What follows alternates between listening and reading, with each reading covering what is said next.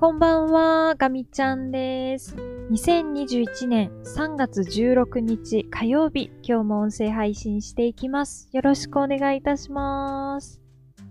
はい、本日も始まりました、ガミちゃんラボです。皆様、今日一日いかがお過ごしでしたでしょうか？私はいつも通りお仕事がありましたが、3月も折り返し地点を過ぎて後半ということで、えー、っと、例のごとく残業時間の調整に入っております。もう調整するくらいなら、あの、日の初めからきっちり管理すればいいんですけど、こう、どうも月末はやっぱり残業があまりできなくなって、いろいろと諦めることが多いので、月が変わると、こう、すごい開放感で残業してしまうんですよね。で、また、今ぐらいの、この中旬になって苦しむという、えっと、そういうサイクルを繰り返しております。もうちょっとパキパキいろいろこなしたいんですが、まあなかなか難しくて、日々試行錯誤といったところです。なので、えっ、と、今日早めに上がりまして、もう今日中にやらなくていいことはもうやらない。って言って私は作業が遅いのでどんどん溜まっていっちゃうんですけれども、もう割り切って今日やらなくていいものはやらないと心に決めて頑張っております。今日は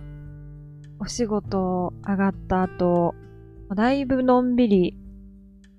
過ごしていたんですけど、こうダイレクトメールとかのね、あの整理をちょっとしていまして、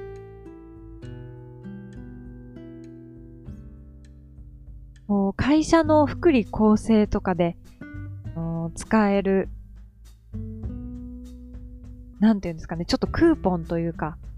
そういうものがあるんですけど、いろんな地域のホテルとか、なんかそういう旅行に行きたくなるような、そういう情報が詰まったあの冊子が出てきて、片付けるつもりがついつい読んでしまいました。もう本当に、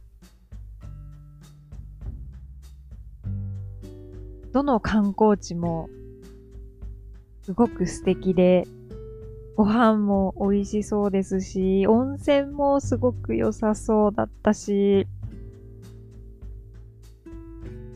いいなーって思いながら、えー、しばらく時間を過ごしてしまいました。今はなかなか遊びに行ったりということもできないですが、遊びに行けるようになる日がもうすぐそこまで来てると信じて、えーもうちょっとの辛抱ですね。あの頑張っていきたいなと思ってます。いろんなところに遊びに行けるようになったら、私もまた今までみたいに、そして今まで以上にいろんなところに出かけたいなと思っております。やっぱりなんだかんだで飛行機と紐づくようなそういう旅がしたいので、回はここの空港を点にしようとか、ここの基地に行きたいから、この周辺で週末旅してみようとか、あの、しばらくは国内がメインになると思うんですけど、なんか、そんなことを考えていたら、ちょっとワクワクできました。はい。ということで、えー、っとですね、今日も本題に移っていきたいと思います。えっ、と、今日もお仕事は作業をしてたという感じで、何か大きいイベントがあったわけではなかったので、後期の話をしようかなと思います。ちょっといろいろ喋りたいことがったので、もう5分も喋っちゃってるんですけど、気になった飛行機関係のニュースご紹介していきたいと思います。えっ、ー、と、今日は、あの、フライチームという、えー、サイトからのニュースになりますが、えっ、ー、と、3月15日、昨日ですね、昨日の夜のニュースになります。えっ、と、横田基地という、あの、アメリカの軍の基地がありますけれども、えー、昨日、2021年3月15日月曜日、アメリカ空軍の E4B ナイトウォッチが依頼しましたというニュースを見かけました。えーとですね、この飛行機はもともと、あ、私全然知らなかったんですけど、えー、っとですね、747という、えー、飛行機あると思いますが、えー、っとですね、このボーイング 747-200B を元に改造されたアメリカ合衆国の国家空中作戦センターとして運用される航空である。というふうに、ウィキペディアには書いてあります。で、えー、っと、引き続き、ウィキペディアの題を読むと、核戦争、それから大規模災害などに際し、地上での指揮が取れない場合に備えて、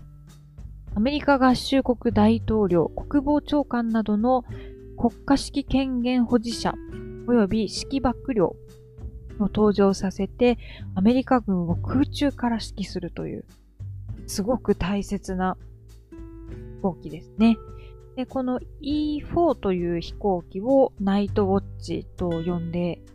いるらしいですが、えこれには初期型の E4A と回収型の E4B があるということで、えー、今回横田基地なのはこの E4B という回収型の方らしいですね。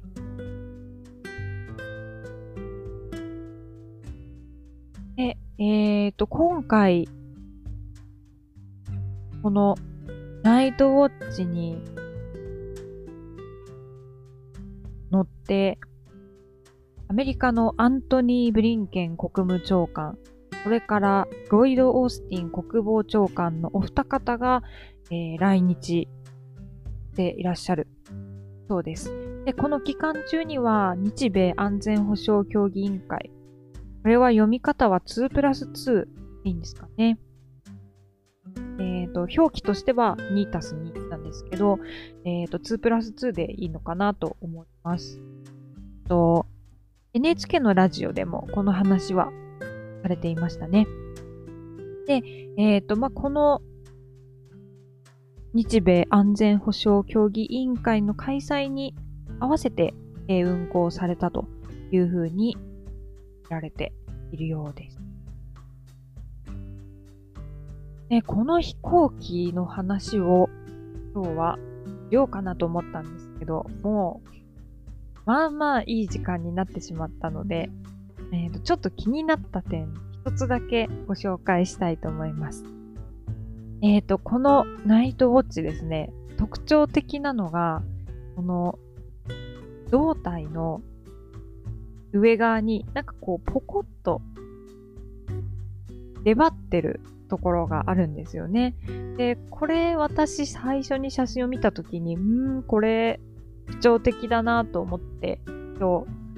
日紹介しようと思うに至ったんですけど、えっ、ー、と、これはですね、これも Wikipedia の情報なんですけども、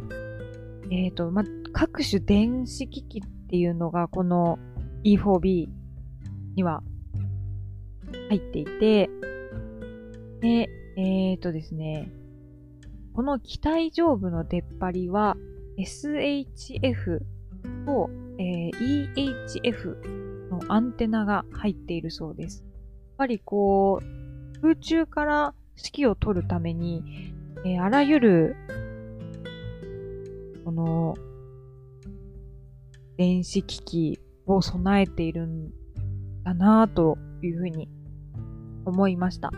でちなみに私このあたり全然分かってなくて、SHF、EHF、もうどれがどれだかっていう 感じなんですけども、一応ね、あの、総務省の電波利用ホームページというところがあって、えっ、ー、と、そこのホームページに、あの、載っておりました。で、えっ、ー、と、SHF っていうのが、 Super High Frequency の略で SHF。これはマイクロ波のことを指しているそうですね。で、えっ、ー、と、EHF の方は Extra High Frequency の略で、えー、EHF というそうです。これはミリ波のことを指すみたいですね。で、ちょっとこのあたりのことを少し掘り下げて、えー、私自身も勉強しようと思ったんですけども、今日はまあまあいい時間になってしまったので、今日はこの辺りで終わりにしようかなと思います。えー、また、明日音声配信したいと思いますので、また聞いていただけたら嬉しいです。なんとなく今までの傾向からすると、明日はまたすっかりこう、仕事で綺麗さっぱり忘れて、多分今日この SHF とか EHF の話をしたことはすっかり忘れてしまってると思うんですけれども